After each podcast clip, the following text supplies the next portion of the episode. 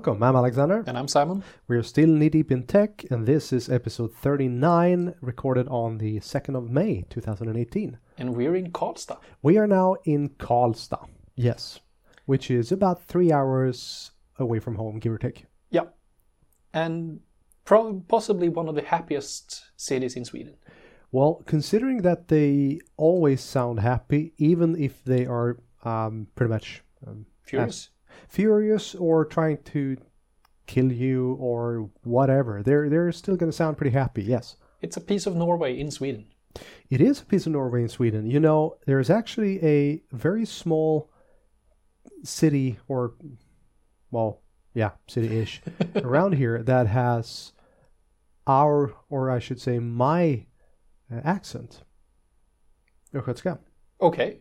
I didn't I didn't know that. Neither did I, but it turns out that in the late 1800s, when they needed specific skills, carpenter skills, I think, they pretty much got got a, a batch of uh, people from Östergötland wholesale and put them here, and thus one of the uh, adjoining cities I think speak I- my yeah. accent. I think I actually heard this at some point. There you go. Um, let's move on. We're a tech pod, not a linguistics pod. That is very true. Well, let me start with I just came back from Israel. That's a, a quote I didn't expect you to say a year ago. No, neither did I. And it was as I told the uh, the organizers and the other speakers that of all the things I had ever expected to do, waking up in Israel the day I was going to give a talk at a technical conference was one of the things that I never thought would come.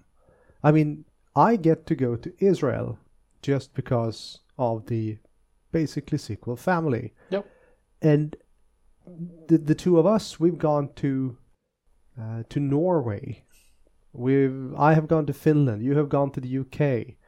We have gotten to see so many things just by speaking and and working with the community. Yep. So it was a great event. It was the third, I think, third or fourth.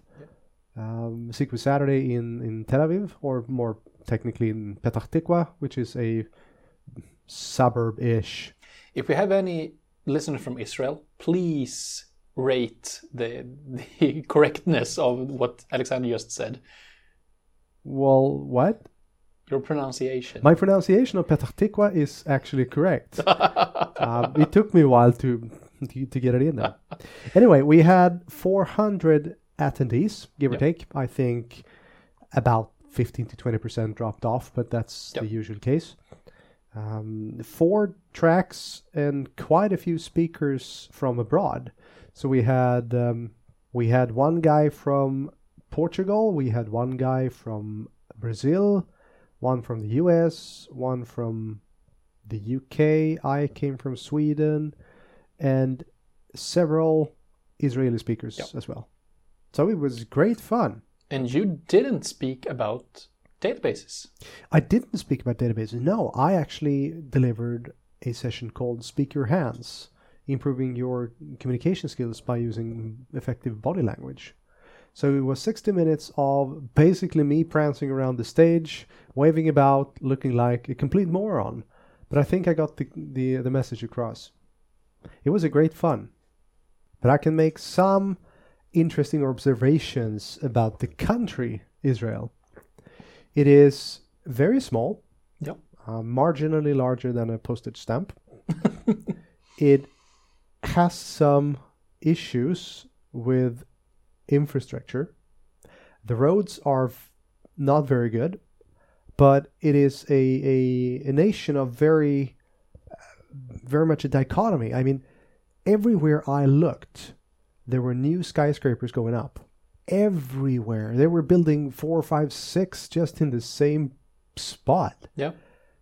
they are working on some kind of, of um, train system since the public transportation is pretty much non-existent but at the same time it is a very high-tech and a very low-tech country all wrapped into one Yep.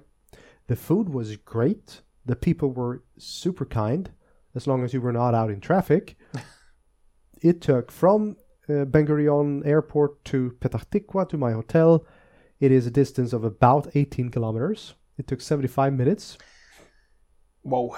Then we went from the hotel to Jaffa, the old town in Tel Aviv, around 12, 13 kilometers. It took 85 minutes. This was in rush hour, Yeah. but I've I have never seen anything like it, and I have been to the to, to New York. Yeah. So it was quite a mess. But apart from that, we, it was fun. Jerusalem is something else. We had the great fortune of uh, one of the um, one of the, the organizers and speakers. One his, his brother, his twin brother actually, is a licensed guide in Oh. Jerusalem. So we we had a full day in Jerusalem, going from site to site, uh, hearing the, the most amazing stories, looking at the amazing uh, the amazing The am- amos. Yes, that's what you get we- if you combine words. The most amazing, the amazing architecture and, and historical sites. It was very, very much fun.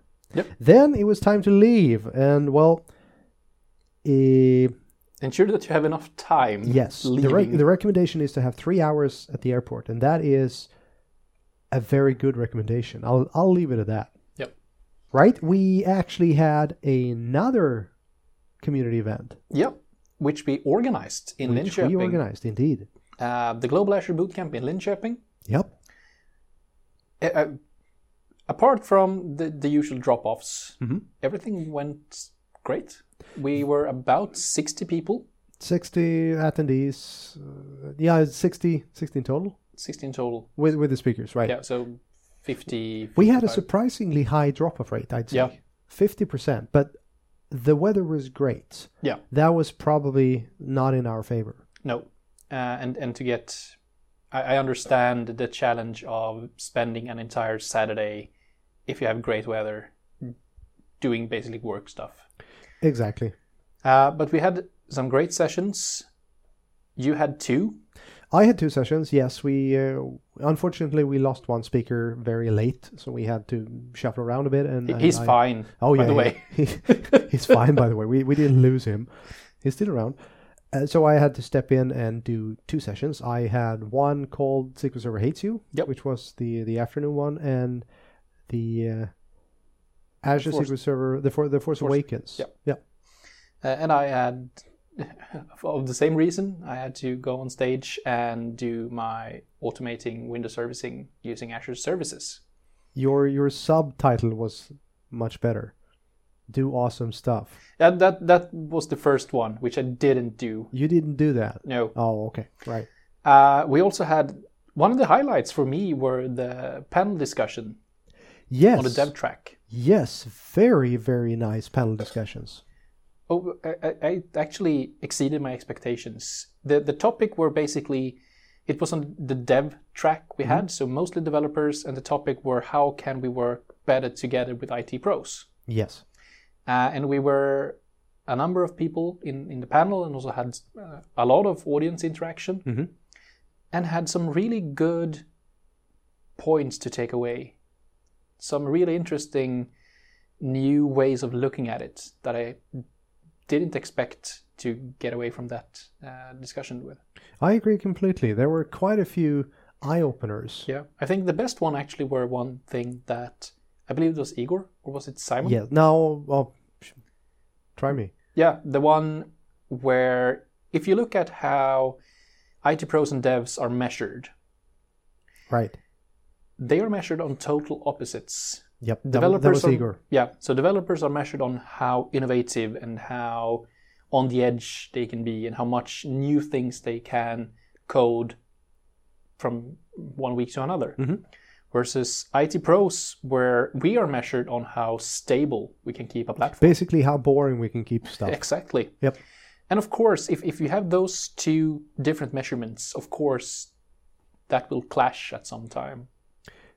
Absolutely, but it, it was a very um, clear and concise way to look at it. Yeah. And he, he raised some very valid points and ideas how to rectify this. And that ball was quickly taken up by Simon, one of the, our other speakers. And he kept running with it and, and gave some interesting ideas for, for working better Yep. between the IT pros and the devs. And even by dividing IT pros and devs, we're pretty much pouring fuel on the fire. Yep. There is no necessarily no dichotomy between a dev or a uh, IT pro. So that's another side of the coin, so to speak. Yep. Yep. We had a great time, great sessions. We had an IoT boot uh, workshop Yes. that turned out great. A few drop offs there as well, but the people that were in it were super excited about it. Yep. Um, thanks to our sponsors for making it possible. Absolutely. And we will do it next year. And this was also the start for our Östergötland Cloud user group. Yes. So we'll probably be doing some webinars and perhaps even a meetup this fall. Absolutely. This is this is only the beginning. Yep. But it's it's a lot of work, um, but it, it's absolutely worth it. This was the first thing that I was a part of organizing, and I have learned a ton. Yep. Especially around the concept of communication. Yep. Assumption is the mother of all fuck ups, and that's very obvious from um, some of the issues we had. And in, in this case, we know each other pretty well, uh, which I think was very useful since we, um, in, in many ways, could anticipate and, and handle issues Yep. that might have actually gone overboard had we not been so close friends. Yep. Yep. We sure. actually had to hack a computer to get internet access. I couldn't possibly comment. yeah. There S- might have been a computer say- hacked. Some say there might have been a computer hacked, and we might have received internet, and that was that. So config manager. How could you guess? We last week we received a new technical preview uh, with some high availability improvements. So we can now have a remote site server content library to enable us to have our content separated from our servers. So we're able to do uh, have a highly available infrastructure and have the content on a DFS or wherever we would like to. So that's new. Mm-hmm. Moving on to a more highly available config manager infrastructure and also a more scalable infrastructure. Uh, we also have a few security enhancements that you actually can mask sensitive data in logs. So if you, for example, have a task sequence variable, you can now select do not display this value. So you could enter something that you consider secret as a variable, and that will be hidden um, in logs and so on. Uh, same when you have program names and run command steps of a task sequence, you can mask parts of that. Is that basically just a checkbox, or It's a checkbox. Okay, since I see, well, how can I put this? Troubleshooting is going to be a copper-plated Yeah. beep. Yeah, it could make things harder, Yes. um, but it's a checkbox, and it again it states the importance of having a separate test environment. True. Of course, you will you could run into issues in production as well, but then you can remove things and just replace the your secrets with something else. In, in But you do you do know the saying that every customer has a test environment. yeah, it's called But production. it not not all uh, all of them have a separate production environment. Exactly. Yep, that's True. true. Yeah. Uh, also, some additional improvements. We now have send a smile in the config manager console. Send a smile. Why would I ever need that? it's a feedback function. oh. So it's not specifically directed to me. No, Okay. it's it's it's.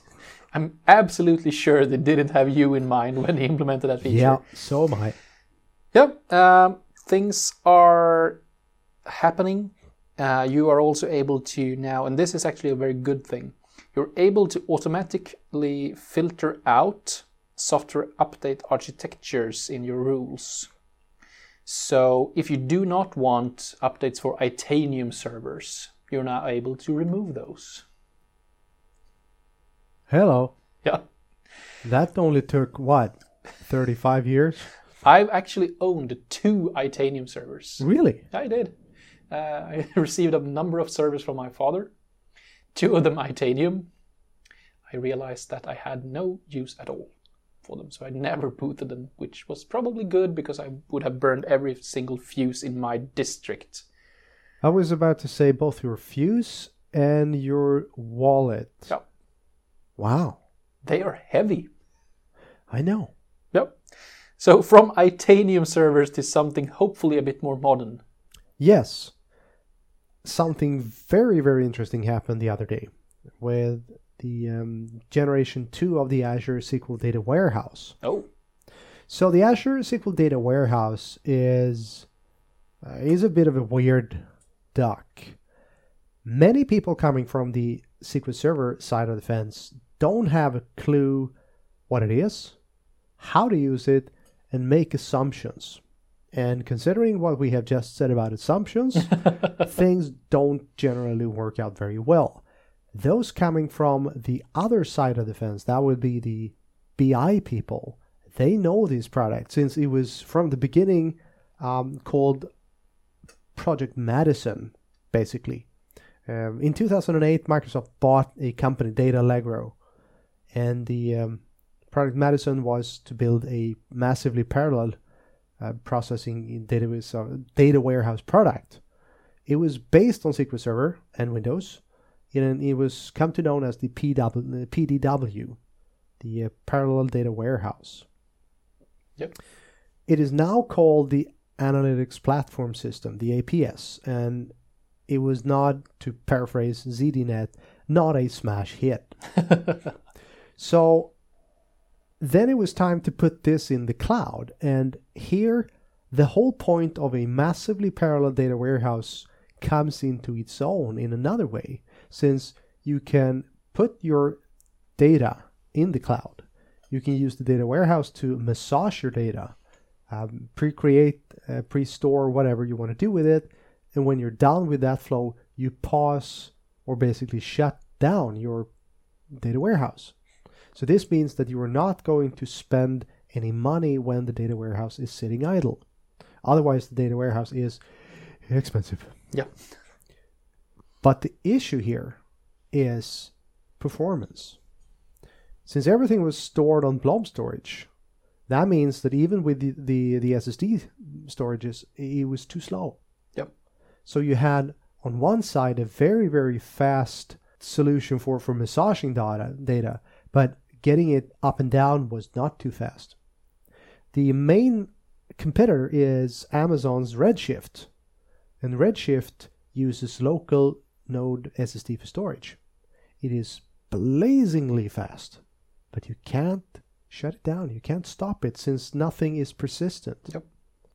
Well, Data Warehouse version 2 or generation 2 adds the option of storing data on local NVMe SSDs. Oh, So you have the combination of persistent storage since it is still blob storage, it just moved closer Yeah. to the node.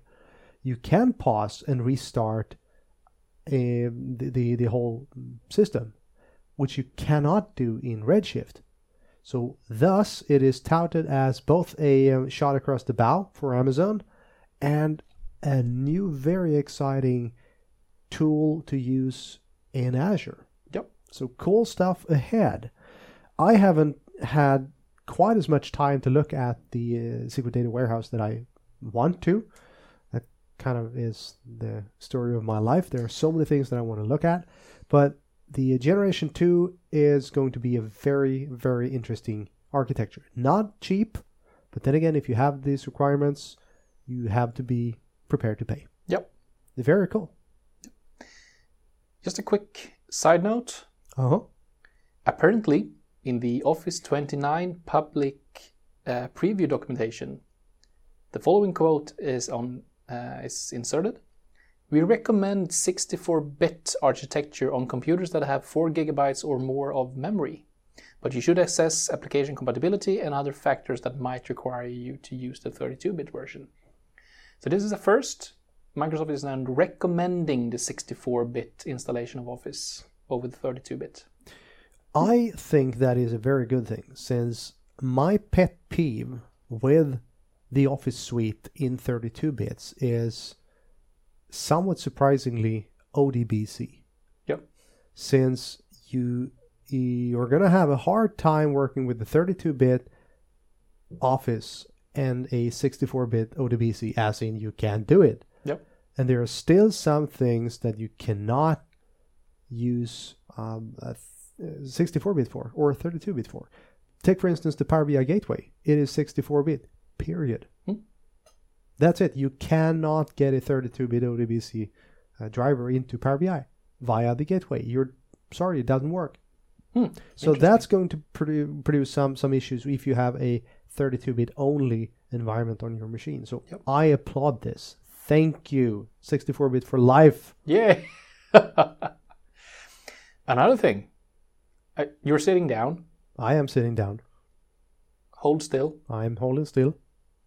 iTunes is now in the Windows Store, I know. Microsoft Store. Sorry. I know. It is so weird, but it is also the most obvious place for it to be. Yep. And now you could probably get rid of those horrible update prompts from iTunes. Yes. I was just about to say that. It Yep. hit me yesterday and I hate it. Yep.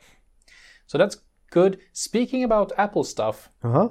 we're not going to have a full walkthrough of what's new in Intune, even though that's everything you should be interested about. But you now have line of business app support for Mac OS in Intune. Okay. So what you does can that mean? you can deploy a native Apple app to a Mac using Intune. Really? Yeah. So you can take your uh, Mac OS app package and put it into Intune. That's deploy it. nice. That's very useful. Yep. So they are bumping up their support for Apple, which is great. Do you know which versions of the the Apple operating system? Everyone's supported, I guess, Okay. um, from an Intune point of view. Yep. Yeah. Uh, look into the what's new uh, Intune page. Just Bing or Google if you prefer. What's new in Microsoft Intune? You will find a great blog post. It was released. They released a new version about 10 days ago, and they have a lot of new feature in this release. The whole release cadence thing. I mean, it's the second of May as we record this. It's going to be a couple of days before I get this out. I can guarantee you there has been a, a new Power BI version when this gets live. Probably. Yes. May. Speaking about getting out, we now have a new Windows release. With We the exciting name of Windows 10 April 2018 update.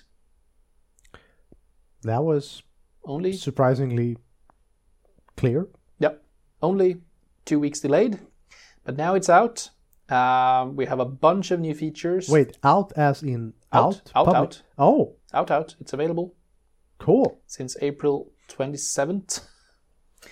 Uh, so you can now get 1803. Uh, from a user point of view, it's timeline, the ability to have your task manager going back in time. You also have, also have uh, focus assist, which is basically uh, do not disturb mode for desktop. Okay. Um, so that's good. New features in Microsoft Edge, dictation, and so on. And looking at the IT Pro content, we now have a better support for Windows Autopilot, um, which is great. The one thing I really like, which has been missing from the start, is the ability to um, lock the device until it's provisioned fully in the out of box experience. So if you enroll, you enter your uh, email address, your password. With 1709 and previous, you your users will get access to the machine before every policy and application is deployed. You had a client that experienced this and was furious, correct? No, that's another thing. That's another and that, thing. that was a bug. That was a bug. we- oh, yeah. right. Okay. Uh, but this is actually something that many have requested. Right. So you shouldn't get access to your machine before it's secured from Correct. an IT point, Yep. IT Pro point of view, and usable from a user point of view. Yep. Uh, Windows 10 in S mode, new things to kiosks, um, subscription activation. You can now, or you for a while, you've been able to activate your Windows license to Azure. Mhm. But now it will actually inherit your activation status to your virtual machines. So if you have an activated Windows 10 device, install Hyper-V, add a Windows 10 device, it will automatically activate that virtual machine. Really? Yep. I like it. I just realized that that would come to server. Yep. That would be really interesting. Yep. Especially if it was connected to a KMS. Yeah. But then you wouldn't need a KMS. If you have like yeah, it depends. It depends. But you but you would only you, you really shouldn't need it because if you then just install a MAK key, you don't need the KMS. You take your MAK key, enter it on your hosts. Mm. That would True. be it. True. Uh, you also have some new features to deploying uh, updates if you run 1803. So next upgrade will be a lot easier. 1803 is actually installing on my machine as we speak. I wonder if I've got it yet. Think so. Uh, and also, uh, you're now able to control BitLocker during your upgrade. So if if you want to, you can use the command line setup.exe slash bitlocker force keep active, which will try to upgrade your operating system without suspending BitLocker. And therefore leaving it previously you, you were in you if you wanted to upgrade, you needed to suspend it, and you had a brief moment in time where your drive was unprotected. Hmm. Now you can force it to be active at all times, and if it's not possible, it will fail the upgrade. So you can ensure that you are encrypted during the entire time. Okay. And many other exciting features. There's actually a lot more feature for IT pros than there is for users in this release, which is something you really need to consider when looking at a new Windows release. You may not get that many features from a user point of view, but then again, you will get a bunch of them from an IT point of view. Definitely. I mean, usability is great and stuff, but at the end of the day, there are quite a few enterprise admins that are screaming for new ways to keep track of of and, and manage their Yep. uh, machines. Was that pretty much it? Yeah, I think so. I, I can keep talking about yeah. You uh, Oh, I'm sure you could. If you, if you like mean, commands, ensure to download Oh, the yeah. complete reference for every single command, uh, the Windows commands reference. It's a 950 pages long PDF with all commands available in all versions of Windows OS for client and server. that should probably keep you awake at night. Or the complete opposite, I would say. Also, a possibility, correct? Yeah. I think that that's uh, that's it. That's pretty much it, yes. And I'm looking at the calendar, and maybe we can do another episode next week. Yep. Or it's going to be when we go and make uh, Kalmar and, and Växjö unstable. is also a choice. It all depends. Are, are you traveling anywhere next week? Next week, yes, I am, actually. Next week, I am going to Finland. Yep. I'm flying out on Friday to SQL Saturday, Finland in Helsinki. Yep. And that's going to be awesome. Yep. And I'm, I'm going to do Boring and Stable. We we Finland. we definitely have time if you haven't done anything with next Tuesday. Next Tuesday. Ah, we're going to. We we are doing next, a pod next Tuesday. week. Yes, Yep. next Tuesday. If you, Super. if you if you can't have time to record a podcast in nine hours, we shouldn't no. be doing it. Okay. Oh, and on that, On all that, we'll see you next Tuesday. Yep. Okay. Thank you for listening. bye. Bye.